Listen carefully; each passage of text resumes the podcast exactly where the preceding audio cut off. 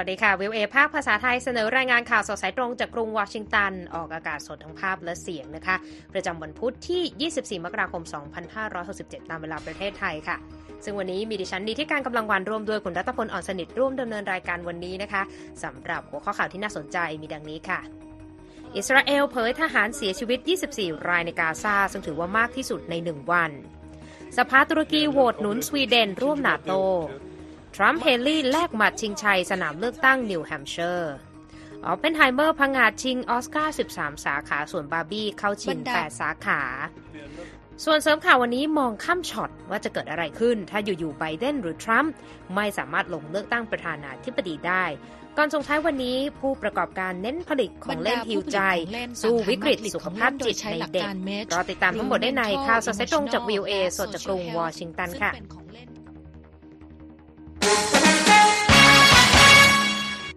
ข่าวแรกวันนี้ยังคงต้องเกาะติดสถานการณ์ระหว่างอิสราเอลกับกลุ่มฮามาสนะคะวันนี้มีความเคลื่อนไหวอย่างไรบ้างคะคุณรัตพล ครับฝ่ายอิสราเอลนะครับบอกว่าทหารฝ่ายของตนนั้นเสียชีวิต 24 รายในช่วงหนึ่งวันที่ผ่านมาถือว่าเป็นการเสียชีวิตมากที่สุดในช่วง 24 ชั่วโมงนะครับหลังจากที่ก่อเหตุการประทะกันระหว่างอิสราเอลและฮามาส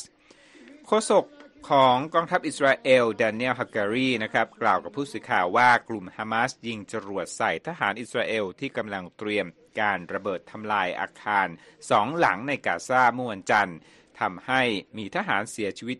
21 คนจากแรงระเบิด และอาคารถล่มทับ ขณะที่ทหารอีก 3 คนเสียชีวิตจากการต่อสู้กับนักรบฮามาสอีกจุดหนึ่งนะครับ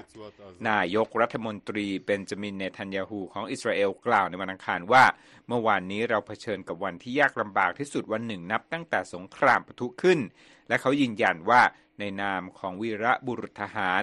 และเพื่อชีวิตของพวกเราเราจะไม่หยุดการโจมตีจนกว่าจะได้รับชัยชนะอย่างเด็ดขาด ด้านรัฐมนตรีกลาโหมอิสราเอลโยอาฟกาแลนด์ระบุในสื่อ X ว่า สงครามครั้งนี้จะตัดสินอนาคตของอิสราเอลในช่วงหลายทศวรรษข้างหน้า และการสูญเสียของทหารคือส่วนหนึ่งในการบรรลุเป้าหมายของสงครามนี้ขณะเดียวกันกองทัพอิสราเอลยังคงเดินหน้าโจมตีเข้าไปด้านใต้ของกาซาส่วน องค์กรจันเซี่ยวแดงของปาเลสไตน์กล่าวหาว่าอิสราเอลโจมตีทำลายสำนักงานใหญ่ของตนในเมืองคานยูนิสทำให้มีผู้ลี้ภัยบาดเจ็บหลายคนนะครับ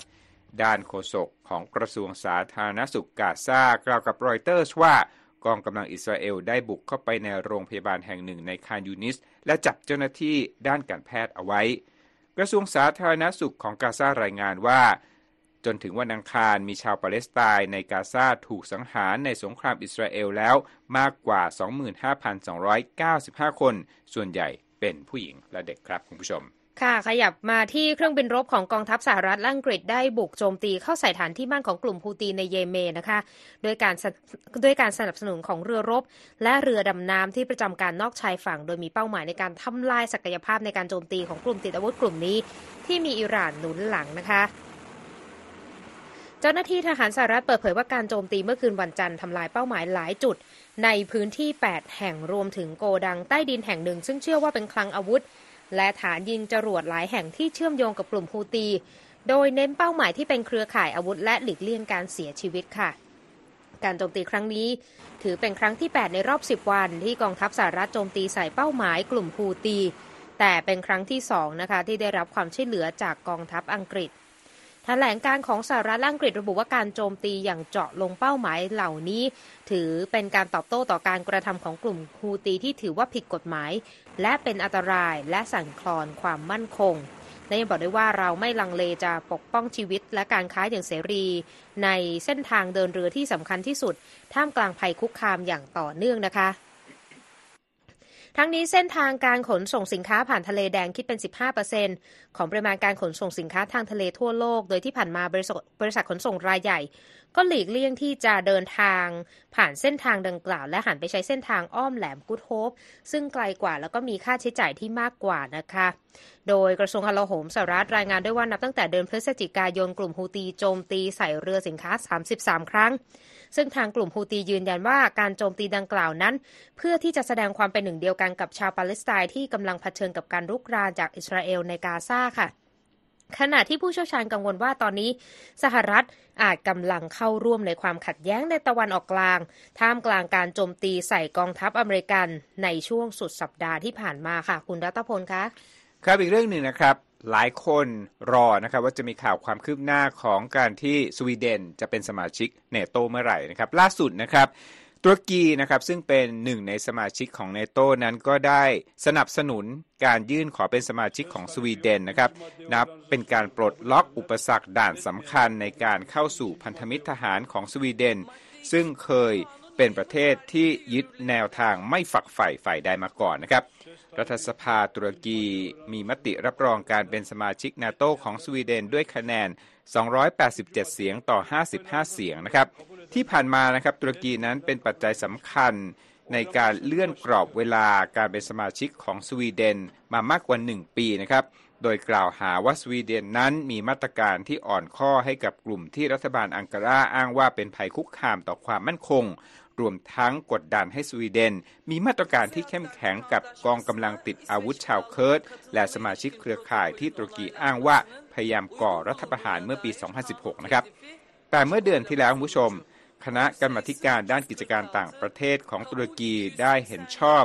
การเข้าเป็นสมาชิกของสวีเดน อันเป็นขั้นตอนแรกนะครับของกระบวนการรับรองของตุรกี หลังจากที่ประธานาธิบดีเรจิปเทยิปเอโดวาน ได้ขอให้สภารับรองสวีเดนเป็นสมาชิกนาโต โดยท่าทีของผู้นำตุรกีที่สนับสนุนสวีเดนนั้นเชื่อมโยงนะฮะกับความพยายามที่จะซื้อเครื่องบินขับไล่ F-16 จำนวน 40 ลำ เพื่อที่จะยกระดับความทันสมัยให้กับฝูงบินของประเทศตน ตุรกีนั้นยังได้ขอให้แคนาดาและประเทศสมาชิกนาโตรายอื่นๆ นั้น ผ่อนปรนมาตรการด้านอาวุธต่อตุรกีด้วยคณะทำงานของรัฐบาลสหรัฐ เปิดเผยว่าจะมีมาตรการเร่งด่วนว่าด้วยการจำหน่ายเครื่องบิน F-16 หลังจากมติรับรองของตุรกี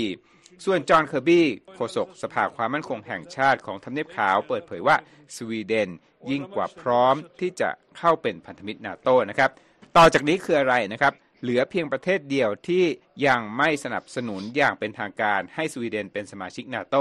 นั่นก็คือประเทศฮังการี อันนี้ก็ต้องจับตาดูต่อไปครับ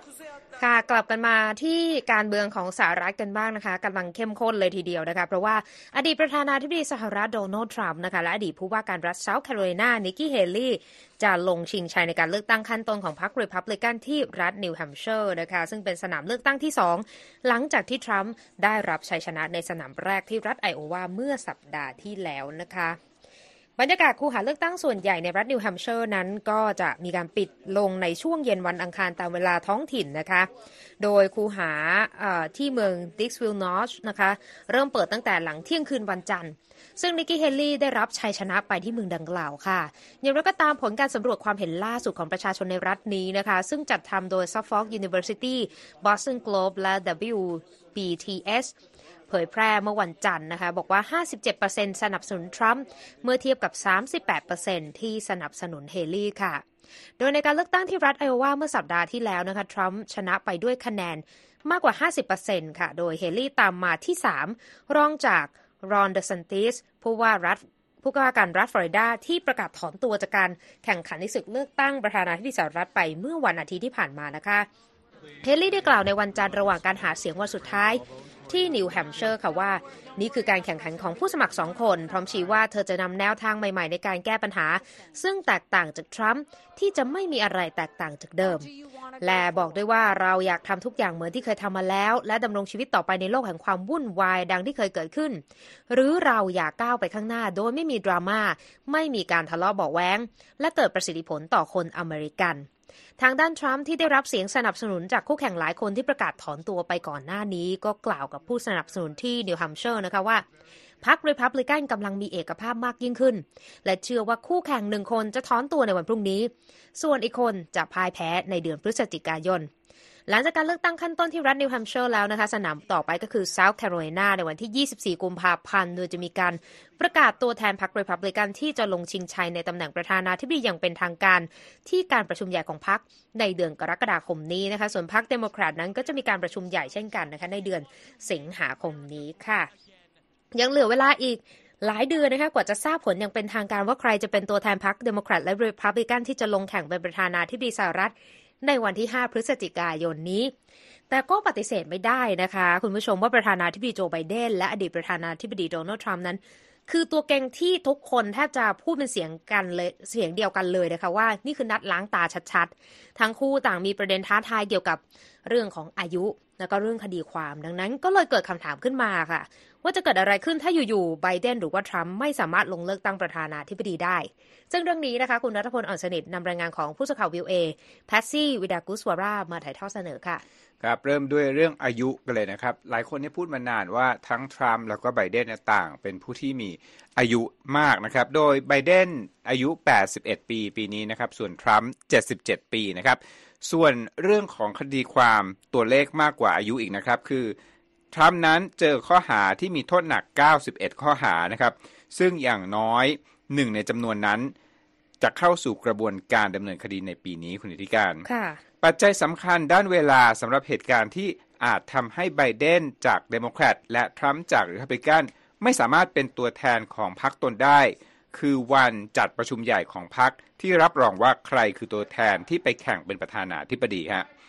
การประชุมใหญ่ของริพับลิกันจะเกิดขึ้น 15-18 กรกฎาคม ที่เมืองมิวอกกี้รัฐวิสคอนซิน ขณะที่ของเดโมแครตนั้นจะจัดขึ้นช่วง 19-22 สิงหาคม ที่นครชิคาโก รัฐอิลลินอย์นะครับ หากว่ามีการเปลี่ยนแปลงชื่อผู้สมัครในรัฐใดๆนะครับ ก่อนการประชุมใหญ่ บางรัฐนี่ก็อนุญาตให้ยืดเวลาการแข่งขันออกไป เพื่อปลดโอกาสให้นักการเมืองลงแข่งเพิ่ม แต่ถ้าหากว่าไม่มีเวลาพอนะครับ ก็จะบางรัฐนั้นใช้มาตรการฉุกเฉินคุณผู้ชม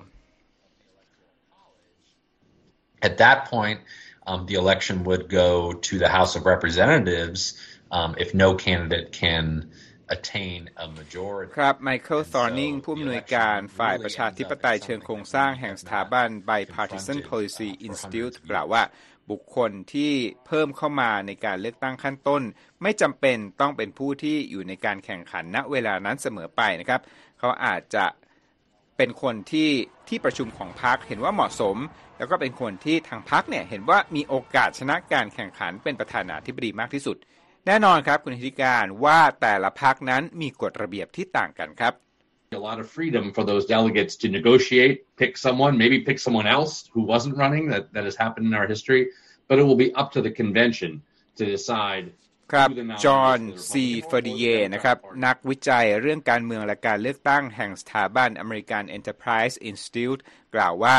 ในทางเทคนิคฮะ คนกลุ่มเล็กๆ เท่านั้นภายในพรรคสามารถมีบทบาทกำหนดตัวบุคคลที่จะเป็นผู้นำพรรคในสถานการณ์ฉุกเฉินได้ อย่างไรก็ตามพรรคก็มีพันธกิจที่จะต้องออกแถลงการณ์อธิบายว่าทำไมถึงตัดสินใจแบบนี้ต่อประชาชนนะครับ หากว่าเกิดอะไรขึ้นกับโจไบเดนอันเป็นเหตุให้เขาลงเลือกตั้งไม่ได้ รองประธานาธิบดีแคมราแฮร์ริสอาจจะได้รับเชิญให้ลงแข่งในตำแหน่งประธานาธิบดีแทนได้ แม้ว่าจะดูสมเหตุสมผลนะครับทางเลือกนี้ แต่ก็ไม่ได้เป็นสิ่งที่ถูกกำหนดไว้ในกฎหมายตามความเห็นของซอร์นิงนะครับอีกฉากทัดหนึ่งที่ถูกพูดถึงคุณธิการค่ะคือหากทราบแล้วว่าใครคือผู้ชนะการเลือกตั้งประธานาธิบดี และยังไม่มีการรับรองอย่างเป็นทางการแต่เกิดความเปลี่ยนแปลงใด ๆ ที่ทำให้บุคคลนั้นดำรงตำแหน่งไม่ได้ จะเกิดอะไรขึ้นต่อจากนั้นนะครับ ในกรณีดังกล่าวครับ ผู้ลงแข่งขันจากพรรคเดียวกันในตำแหน่งรองประธานาธิบดีหรือเบอร์สองนะครับ ยังไม่ใช่ผู้ที่จะขึ้นมาทำหน้าที่แทนโดยอัตโนมัติ หน้าที่การเลือกตัวแทนประธานาธิบดีคนใหม่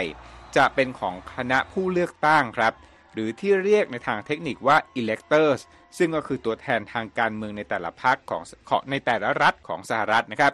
หากว่า electors เหล่านี้ไม่สามารถที่จะมีความเห็นเป็นน้ำหนึ่งใจเดียวกันได้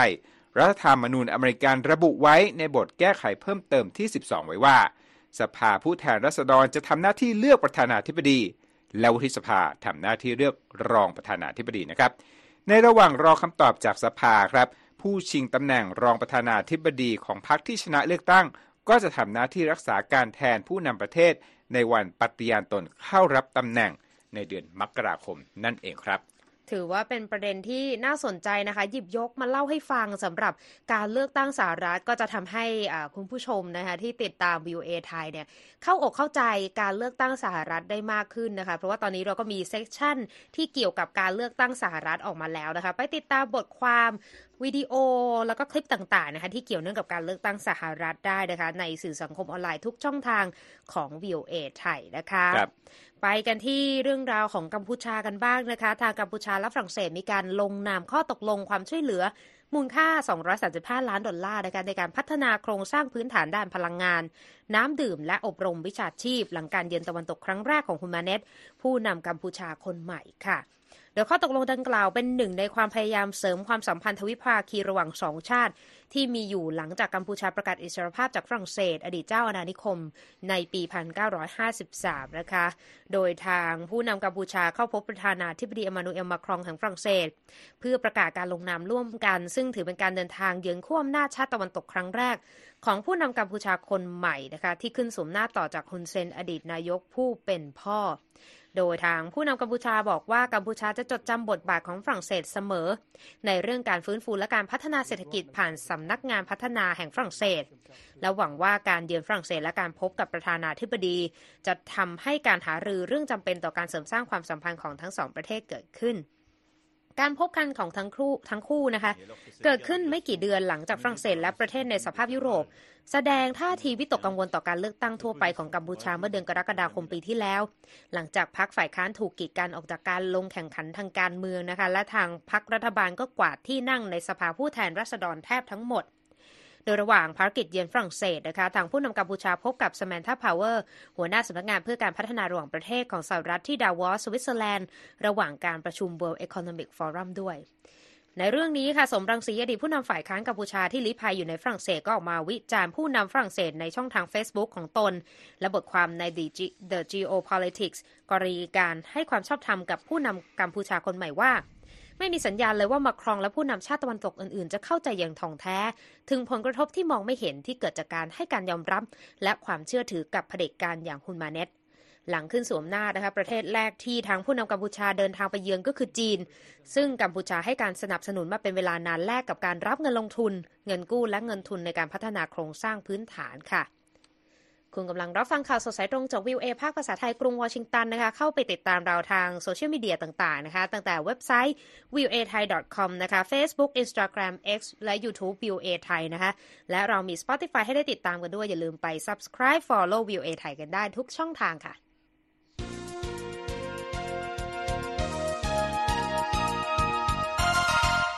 มาเช็คสภาพตลาดหุ้นกันบ้างนะคะ วันนี้ปิดตัวสับสนนะ คุณรัตพลดาวโจนส์ลบ 96.36 จุด ที่ 37,905.45 จุด S&P บวก 14.17 จุด ที่ 4,864.60 จุดค่ะ NASDAQ บวก 65.66 จุด ที่ 15,425.94 จุด ราคาทองคำบวก 0.4%ที่ 2,030 ดอลลาร์กับอีก 20 เซนต์ต่อออนซ์ ส่วนค่าเงินบาทค่ะ 1 ดอลลาร์ แลกได้ 35 บาทกับอีก 68 สตางค์ค่ะ ครับมาฟังข่าวกันต่อครับ เป็นเรื่องนี้น่าสนใจเรื่องสายลับสองหน้าคุณผู้ชม คือ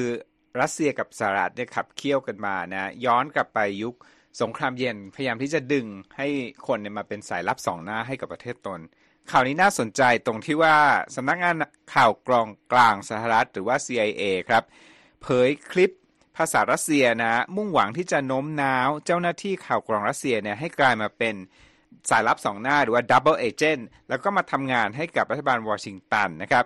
วิดีโอที่เผยแพร่ลงในบัญชีสื่อสังคมออนไลน์ของ CIA นะครับพยายามที่จะ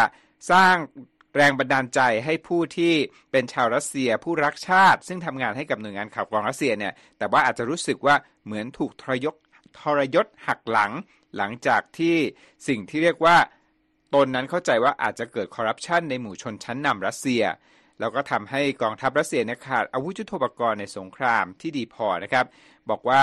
น่าจะเป็นหนึ่งในคลิปวิดีโอที่ดึงดูดให้คนรัสเซียเนี่ยหันมาเป็นความหวังของ CIA นะครับ ทั้งนี้นะครับเจ้าหน้าที่ที่ CIA คนหนึ่งนะไม่ประสงค์ออกนามเปิดเผยกับรอยเตอร์สว่า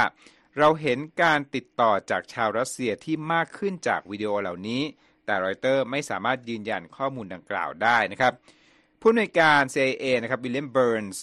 ระบุเมื่อเดือนกรกฎาคมปีก่อนว่าความไม่พอใจในหมู่ชาวรัสเซียบางส่วนเกี่ยวกับสงครามในยูเครนนั้นกำลังสร้างโอกาสที่หาได้ยากในการว่าจ้างสายลับ และ CIA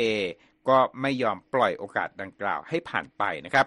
ด้านรัสเซียนะครับได้เมินเฉยต่อวิดีโอดังกล่าว และปฏิเสธข้อกล่าวหาเรื่องทุจริต โดยรัฐบาลมอสโกยืนยันว่าได้ทำทุกอย่างเพื่อให้แน่ใจว่ากองทัพรัสเซียนั้นมีอาวุธยุทโธปกรณ์ที่จำเป็น ในสิ่งที่เรียกว่าปฏิบัติการพิเศษทางทหารในยูเครนนะครับด้านโฆษกรัฐบาลรัสเซียเดมิทรีเพสคอฟ กล่าวเมื่อวันอังคารว่าหน่วยงานข่าวกรองทั่วโลกมักจะใช้สื่อและสื่อออนไลน์ ในการเปิดรับสมัครสายลับหน้าใหม่ และว่าสิ่งที่ CIA ทำอยู่ทุกปีนั้น พร้อมบอกด้วยว่า CIA นั้นเสียเวลาเปล่าๆนะครับในการพยายามเข้าหึงคนรัสเซียผ่านสื่อออนไลน์ อย่าง Facebook และ X ซึ่งถูกห้ามใช้ในรัสเซียนะครับก่อนหน้านี้นะครับประธานาธิบดีวลาดิเมียร์ปูตินของรัสเซีย ซึ่งอดีตเป็นสายลับ KGB ได้เรียกร้องให้หน่วยงานความมั่นคงของรัสเซีย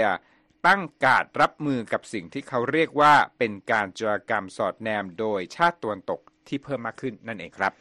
ค่ะ ไปกันที่ประเด็นสงครามความขัดแย้งที่เกิดขึ้นทั่วโลกนะคะ ทั้งเรื่องของเหตุการณ์ในกาซารวมถึงสงครามรัสเซียยูเครนที่ยืดเยื้อ แล้วก็ภาวะโลกร้อนเนี่ยปรากฏว่าทำให้เกิดการตรึงเข็มหน้าปัดนาฬิกาวันสิ้นโลกนะคะหรือ Doomsday Clock ให้เหลือเพียง 90 วินาทีใกล้เที่ยงคืน ซึ่งนี่ก็เป็นการเปรียบเทียบเชิงสัญลักษณ์ ถึงจุดสิ้นสุดของมวลมนุษยชาตินะคะ นาฬิกาวันสิ้นโลกที่จัดทำโดยองค์กรไม่แสวงหาผลกำไร Bulletin of the Atomic Scientists ซึ่งเป็นองค์กรที่จัดทำนาฬิกาวันสิ้นโลกนะคะคงเข็มนาฬิกาในปี 2024 ไว้ที่ 90 วินาทีก่อนเที่ยงคืน โดยบอกว่าภัยคุกคามทั้งนิวเคลียร์ภาวะโลกร้อน แล้วก็การเข้ามาของเทคโนโลยีปัญญาประดิษฐ์ และเทคโนโลยีชีวภาพนั้นเป็นปัจจัยที่น่ากังวล โดยเรเชลบรอนสันซีอขององค์กรดังกล่าวนะคะบอกว่าการตรึงเข็มนาฬิกาไว้เท่ากับปีที่แล้วก็ไม่ได้หมายความว่าโลกมีเสถียรภาพค่ะ แล้วก็นาฬิกาวันสิ้นโลกนะคะถูกเปิดตัวครั้งแรกเมื่อปี 1947 โดยกลุ่มนักวิทยาศาสตร์ด้านนิวเคลียร์นะคะซึ่งรวมถึงอัลเบิร์ตไอน์สไตน์ตั้งเข็มนาฬิกาไว้อยู่ที่ 7 นาทีก่อนเที่ยงคืน เพื่อเตือนถึงความเสี่ยง ต่อมวลมนุษยชา ติต่อมวลมนุษยชาติที่อาจจะถูกทำลายจากสงครามนิวเคลียร์ระหว่างสหรัฐและสหภาพโซเวียตในยุคสงครามเย็น แล้วก็ปัจจัยที่นำมาปรับใช้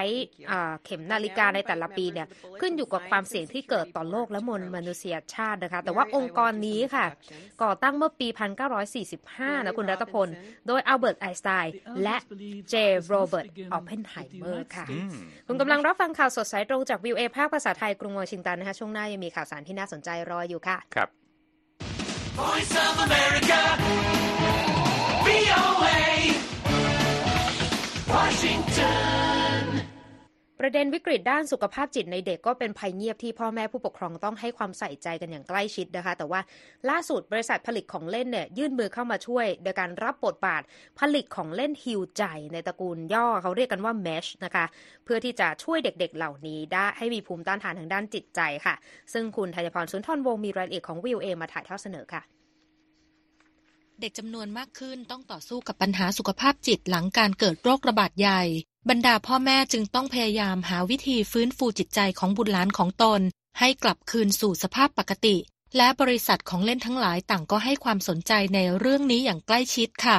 บรรดาผู้ผลิตของเล่นต่างหันมาผลิตของเล่นโดยใช้หลักการ MEDGE หรือ Mental Emotional และ Social Health ซึ่งเป็นของเล่นที่ช่วยส่งเสริมในเรื่องของสุขภาพทางจิต อารมณ์และสังคมกันมากขึ้น โดยการสอนทักษะต่างๆ ให้กับเด็ก เช่น วิธีปรับตัวต่อความท้าทายใหม่ ๆ การแก้ปัญหาขัดแย้ง ช่วยให้สามารถแสดงความคิดเห็นหรือความรู้สึกของตน และสามารถแก้ปัญหาต่างๆ ได้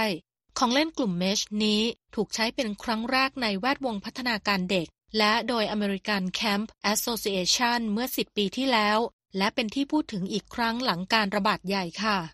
ราชิลฮามาสหัวหน้าแผนก Think Fun ของบริษัทของเล่น Ravensburger และเดบรากิลโบอาผู้เชี่ยวชาญด้านการฟื้นฟูสภาพจิตใจให้กลับคืนสู่สภาพปกติ และแพทย์เวชศาสตร์ครอบครัว ได้ก่อตั้งคณะทำงานโดยการใช้หลักการเมชเมื่อต้นปีนี้ เพื่อให้ผู้ผลิตออกแบบของเล่นโดยคำนึงถึงความยืดหยุ่นทางอารมณ์ และเพื่อให้ผู้ค้าปลีกทำการตลาดของเล่นเหล่านั้นตามความเหมาะสมค่ะ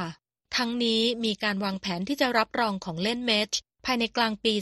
2024 เช่นเดียวกับที่สมาคมของเล่นได้ให้การรับรองของเล่นที่ใช้หลักการ STEAM ซึ่งเน้นในด้านวิทยาศาสตร์ เทคโนโลยี วิศวกรรมศาสตร์ ศิลปะ และคณิตศาสตร์ค่ะ ของเล่นจำนวนมากที่อาจถือได้ว่าใช้หลักการเมชนั้น มักจะเป็นของเล่นที่อยู่ในกล่องของเล่นเด็กอยู่แล้ว เช่นเกมความจำหุ่นเชิด เลโก้บางประเภท เกมซื้อขายโปเกมอน และดันเจียนและดราก้อนอย่างไรก็ตามยังมีบางคนที่กังวลว่าของเล่นที่ใช้หลักการเมชนั้น อาจให้ความหวังแก่บรรดาพ่อแม่ในสิ่งที่ไม่อาจทำได้ นอกจากนี้ยังมีความเสี่ยงที่บริษัททั้งหลายอาจใช้ประโยชน์จากความวิตกกังวลของพ่อแม่ ที่มีต่อปัญหาสุขภาพจิตของลูกๆค่ะ คริสไบรน์นักวิเคราะห์ของเล่นอิสระกล่าวว่า เขาเกรงว่าเมชจะถูกใช้เป็นนกลไกทางการตลาด โดยการทำให้พ่อแม่กังวลว่าลูกๆของตนจะไม่มีพัฒนาการทั้งด้านสังคมและอารมณ์ ซึ่งนั่นไม่ใช่สิ่งที่อุตสาหกรรมของเล่นพึงกระทำนะคะ ผู้เชี่ยวชาญกล่าวว่าภาวะซึมเศร้าและความวิตกกังวลในวัยเด็กนั้น เพิ่มมากขึ้นมาหลายปีแล้ว แต่ความเครียดและความเศร้าโศกที่ไม่หยุดหย่อนจากการเกิดโรคระบาดใหญ่นั้นทำให้เรื่องนี้แย่ลงไปกว่าเดิมนะคะ โดยเฉพาะอย่างยิ่งสำหรับผู้ที่ต้องต่อสู้กับปัญหาสุขภาพจิตอยู่แล้ว ซึ่งต้องถูกตัดขาดจากที่ปรึกษาและแหล่งข้อมูลอื่น ๆ ของโรงเรียน ในระหว่างการเรียนรู้ทางไกล นักการศึกษาจำนวนมากเริ่มให้ความสำคัญกับการเรียนรู้เพื่อพัฒนาทักษะทางสังคม เพื่อตอบรับกับปัญหานี้ โดยการสอนทักษะทางสังคมให้กับเด็กๆ เช่น ช่วยให้พวกเขาจัดการกับอารมณ์ของตนเอง และสร้างสายสัมพันธ์เชิงบวกกับผู้อื่น อย่างไรก็ตามแม้ของเล่นภายใต้หลักการเมชจะช่วยสร้างความยืดหยุ่นทางอารมณ์ แต่ก็ยังมีคำถามว่าของเล่นเหล่านี้จะให้ความสนุกสนานเพลิดเพลินแก่เด็กๆ ได้จริงหรือไม่ หรือเด็กๆ จะชื่นชอบจนต้องขอของเล่นประเภทนี้เป็นของขวัญคริสต์มาสหรือไม่อีกด้วยค่ะ ธัญพร สุนทรวงศ์ VOA ภาคภาษาไทย กรุงวอชิงตันค่ะ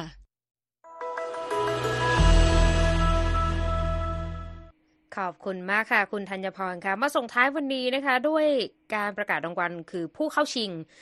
รางวัลออสการ์นะคะก็ออกมาแล้วกระแสออปเปนไฮเมอร์เนี่ยก็ยังไม่หายไปไหนนะคะ เพราะว่าผู้เข้าชิงออสการ์ประจำปี 2024 นะคะก็ยังคงเป็นออปเปนไฮเมอร์ที่เข้าชิงถึง 13 สาขาด้วยกันนะคะขณะที่บาร์บี้ก็เข้าชิงถึง 8 สาขานะคะ โดยออปเปนไฮเมอร์ผลงานของคริสโตเฟอร์โนแลนก็เข้าชิงมากที่สุด 13 สาขา ทั้งภาพยนตร์ยอดเยี่ยมพุ่มกับยอดเยี่ยมดารานำชายยอดเยี่ยม แล้วก็ดาราสมทบชายยอดเยี่ยมด้วยนะคะ ส่วนคู่ขวัญอย่างบาร์บี้นะคะ ก็ได้เข้าชิง 8 สาขา ซึ่งมีภาพยนตร์ยอดเยี่ยมแล้วก็ดาราสมทบฝ่ายชายยอดเยี่ยมด้วย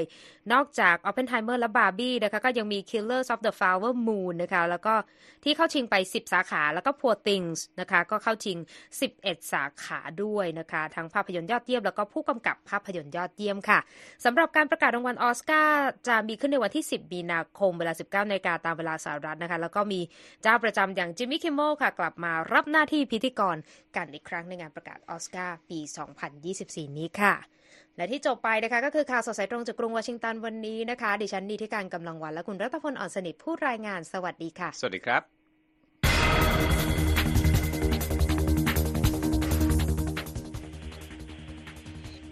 สวัสดีค่ะ คุณนีที่การคุณรัตพลค่ะ สวัสดีค่ะข อฟังเรื่องราวหลายเรื่องน่าสนใจ เรื่องการเมืองเรื่องของเล่น เรื่องวงการบันเทิง ดิฉันได้ยินเรื่องคนวงการบันเทิง ไปทำเรื่องหิวใจที่ใกล้เคียงกับเรื่องของเล่นที่เรื่องเดียวกันนะคะ ไปทำจุดพักใจทำจุดที่เป็นศิลปะเข้าไปแล้ว เป็นที่พักผ่อนสบายใจโดยไม่เสียค่าใช้จ่ายฟังดูแล้วน่าชื่นชมนะคะ เหมือนกับว่าเขาเขาสนใจ การที่จะบรรเทาปัญหาสุขภาพจิตในสังคม แล้วก็พอมีทรัพย์สินเงินทองเหลือใช้ ก็มาทำเป็นจุดที่เข้าไปแล้วสบายใจ แล้วดูแล้วเพลิดเพลินได้ได้กำลังใจกับชีวิตอะไรเหล่านี้ค่ะ ฟังแล้วก็ชื่นใจนึกถึงของเล่นนี้ที่ทำให้สุขภาพจิตดีขึ้นใช่ไหมคะ คุณรัฐพลคนนี้ที่การ เขาก็เชื่อมั่นว่าจะช่วยในเรื่องของทำให้เด็กๆเนี่ยมีภูมิต้านทาน ในด้านจิตใจให้ต่อสู้กับการเปลี่ยนแปลงหรือว่าแรงสั่นสะเทือนที่เกิดขึ้นในชีวิตเมื่อพวกพวกเขาเนี่ยโตเติบโตขึ้น ก็จะมีภูมิต้านทานในด้านจิตใจมากยิ่งขึ้น แต่ว่าไอเดียที่คุณธีรรัตน์นำมาเล่าให้ฟังนี่ก็น่าสนใจนะคะ แต่ว่าถ้าเกิดจะดีกว่านี้นะคะ ถ้าเกิดว่าทางหน่วยงานท้องถิ่นเนี่ยเข้ามาช่วยผลักดันสถานที่ช่วยฮิวใจพักใจนะคะที่จะไม่ต้องถึงขนาดว่าพึ่งให้ใครคนใดคนหนึ่งต้องลุกขึ้นมา ตอบแทนสังคม แต่ก็เป็นแนวคิดที่ดีนะคะ ที่ว่าสามารถที่จะเริ่มต้นหรือว่าไปต่อยอดได้ค่ะเอาละค่ะ